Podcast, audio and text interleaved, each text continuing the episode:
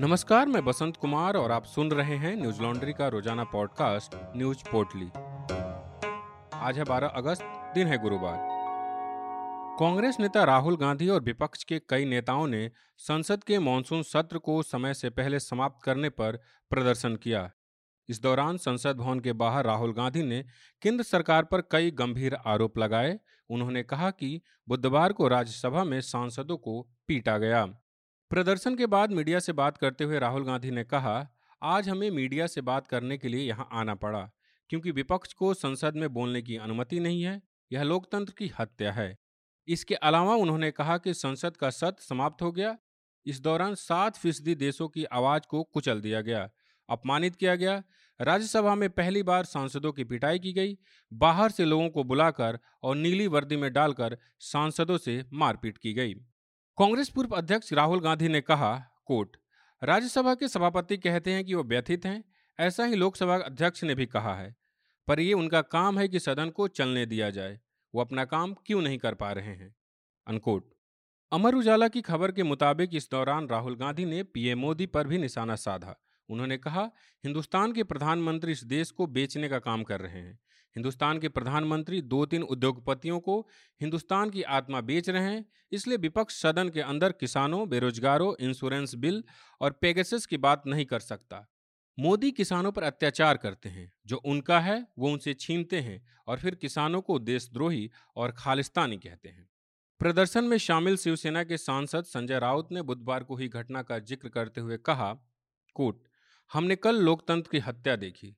राज्यसभा में कल जिस तरह से प्राइवेट लोगों ने मार्शल की ड्रेस में आकर हमारे सांसदों पर हमला करने की कोशिश की, ये मार्शल नहीं थे। संसद में मार्शल लॉ लगाया गया था। अनकोट। हालाँकि सरकार ने इस आरोप को गलत बताया है। विपक्ष के आरोपों को पूरी तरह गलत बताते हुए केंद्रीय संसदीय मंत्री प्रहलाद पटेल ने कहा कि सीसीटीवी फुटेज से तथ्यों की जाँच हो सकती है।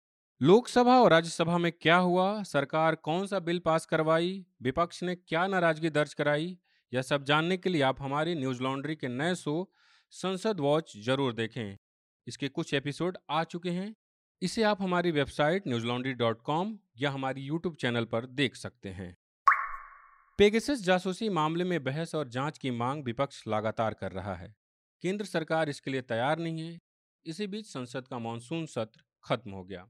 केंद्र सरकार जहाँ जाँच की मांग को मान नहीं रही है, वहीं पश्चिम बंगाल के मुख्यमंत्री ममता बनर्जी ने बीते दिनों जाँच आयोग का गठन किया। दो सदस्य वाली इस आयोग में सुप्रीम कोर्ट के पूर्व न्यायाधीश मदन लोकुर अध्यक्ष हैं, जबकि कलकत्ता हाईकोर्ट के पूर्व न्यायाधीश ज्योतिर्मय भट्टाचार्य दूसरे सदस्य हैं। आयोग पश्चिम बंगाल में फ़ोन हैकिंग, ट्रैकिंग और फ़ोन रिकॉर्डिंग के आरोपों की जाँच करेगा। वहीं अब इस आयोग की जाँच को रोकने की मांग करते हुए गैर सरकारी संगठन Global Village Foundation Supreme Court पहुँच गया है। अपनी याचिका में फाउंडेशन ने मांग की है कि जब सुप्रीम कोर्ट खुद इस मामले की सुनवाई कर रहा है तो आयोग का गठन क्यों किया गया? इस याचिका में आयोग की जाँच पर रोक लगाने की भी मांग की गई, साथ ही पश्चिम बंगाल सरकार के 27 जुलाई की नोटिफिकेशन को रद्द करने की मांग की गई है। आपको बता दें कि पेगेसस जासूसी मामले की जाँच के लिए media body, editor guild of India, पत्रकार एन राम समेत आठ और लोगों ने सुप्रीम कोर्ट में याचिका दायर की है। इस मामले में 16 अगस्त को केंद्र सरकार अपना पक्ष रखेगी। 18 जुलाई को दवायर समेत 15 अन्य बड़े मीडिया संस्थानों ने अलग अलग क्षेत्रों में तमाम बड़े नामों का खुलासा किया था, जिन पर संभवतः पेगेसिस के ज़रिए निगरानी रखी जा रही थी। दवायर की रिपोर्ट की माने तो लीक डेटाबेस के अनुसार एनएसओ द्वारा करीब 300 भारतीय नंबरों की निगरानी की गई हो सकती है, जिनमें मंत्रियों, विपक्षी दल के नेताओं, पत्रकारों कानून, समुदाय, उद्योगपतियों, सरकारी अधिकारी, वैज्ञानिक, कार्यकर्ताओं आदि के नाम शामिल है।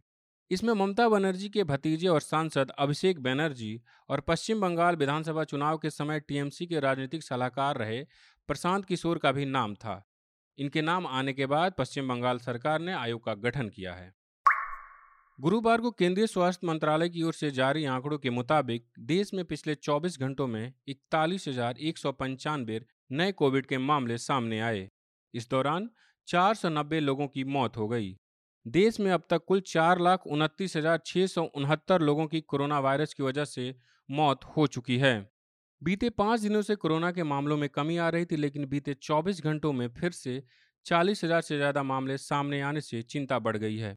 सबसे ज़्यादा मामले केरला राज्य से आ रहे हैं। बीते 24 घंटों में यहाँ 23,500 मरीजों की रिपोर्ट पॉजिटिव आई है। वहीं 19,411 लोग ठीक हुए और इस दौरान 116 लोगों की मौत हो गई। केरल में अब तक छत्तीस लाख दस हज़ार एक सौ उनतालीस लोग कोरोना पॉजिटिव हो चुके हैं। वहीं अब तक अट्ठारह हज़ार एक सौ बीस लोगों की मौत हुई है।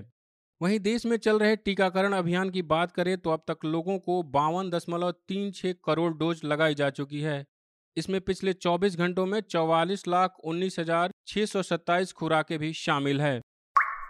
भारतीय अंतरिक्ष अनुसंधान संगठन इसरो द्वारा E O S zero three उपग्रह का प्रक्षेपण तीसरे चरण में विफल हो गया। धरती पर निगरानी रखने वाले इस उपग्रह का प्रक्षेपण गुरुवार सुबह पाँच बजकर तैंतालीस मिनट पर किया गया। सैटेलाइट ने श्री हरिकोटा के सतीश धवन स्पेस सेंटर से उड़ान तो भरी, लेकिन तय समय से कुछ सेकंड पहले तीसरे स्टेज में गड़बड़ी आने से यह ऑर्बिट में स्थापित नहीं हो सका।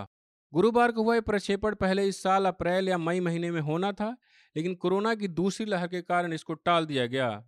इस अभियान के लिए उल्टी गिनती बुधवार सुबह तीन बजकर तैंतालीस मिनट पर शुरू हो गई थी। पहले दो चरण में यह कामयाबी के साथ आगे बढ़ा, लेकिन तीसरे चरण में इसके क्रायोजेनिक इंजन में खराबी आ गई। मिशन असफल होने पर इसरो प्रमुख के शिवन ने कहा कोट क्रायोजेनिक चरण में देखी गई तकनीकी विसंगति के कारण मिशन पूरा नहीं किया जा सका है अनकोट मीडिया रिपोर्ट्स के मुताबिक, इस मिशन का उद्देश्य नियमित समय पर बड़े क्षेत्र की वास्तविक समय पर तस्वीर उपलब्ध कराना, प्राकृतिक आपदाओं की त्वरित निगरानी करना और कृषि वनीकरण, जल संसाधनों और आपदा चेतावनी देना, चक्रवात की निगरानी करना, बादल फटने आदि के बारे में जानकारी हासिल करना था। इसे अंतरिक्ष से धरती की निगरानी करनी थी, इसलिए इसे भारत की सबसे तेज आँख भी कहा जा रहा था। चीन ने लिथुएनिया से अपने राजदूत को वापस बुला लिया और लिथुएनिया से कहा कि वो चीन से अपने राजदूत को वापस बुला ले। चीन की नाराज़गी ताइवान को लेकर लिथुएनिया के फैसले से है। लिथुएनिया ने अपने यहाँ ताइवान के नाम से एक प्रतिनिधि दफ्तर खोलने की अनुमति दे दी है। चीन के विदेश मंत्रालय ने अपने बयान में लिथुएनिया के फैसले पर आपत्ति जताई है। बीबीसी ने अपनी रिपोर्ट में बताया है कि विदेश मंत्रालय का कहना है कि चीन के लगातार कहने के बावजूद ऐसा किया गया चीन ने कहा कि लिथुएनिया ने चीन के साथ कूटनीतिक संबंधों की भावना का भी उल्लंघन किया है।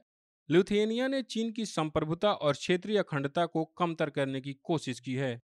चीन की सरकार इस फैसले का विरोध करती है और अपने राजदूत को वापस बुलाने का फैसला करती है। हम लिथुएनिया से अपने राजदूत को वापस बुलाने की मांग करते हैं। दरअसल चीन ताइवान को अपना क्षेत्र बताता है। हालाँकि ताइवान की एक बड़ी आबादी अपने आप को एक अलग देश के रूप में देखना चाहती है। इसको लेकर चीन ने ताइवान को भी चेतावनी दी है और कहा है कि आज़ादी की मांग का कोई भविष्य नहीं है और इसके लिए कोई भी अलगाववादी गतिविधियों की कोशिश नाकाम ही होगी।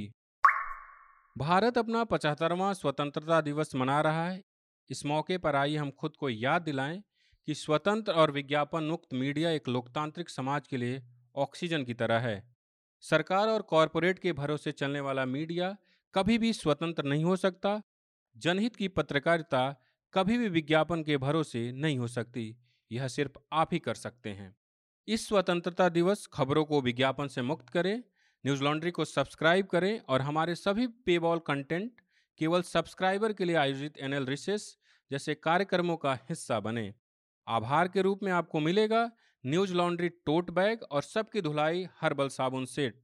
इसके लिए हमारी website Newslaundry dot com पर जाएँ और राइट कॉर्नर पर सब्सक्रिप्शन बटन दबाकर अपने मन मुताबिक प्लान चुनें। आज बस इतना ही। कोरोना प्रोटोकॉल का ध्यान रखें।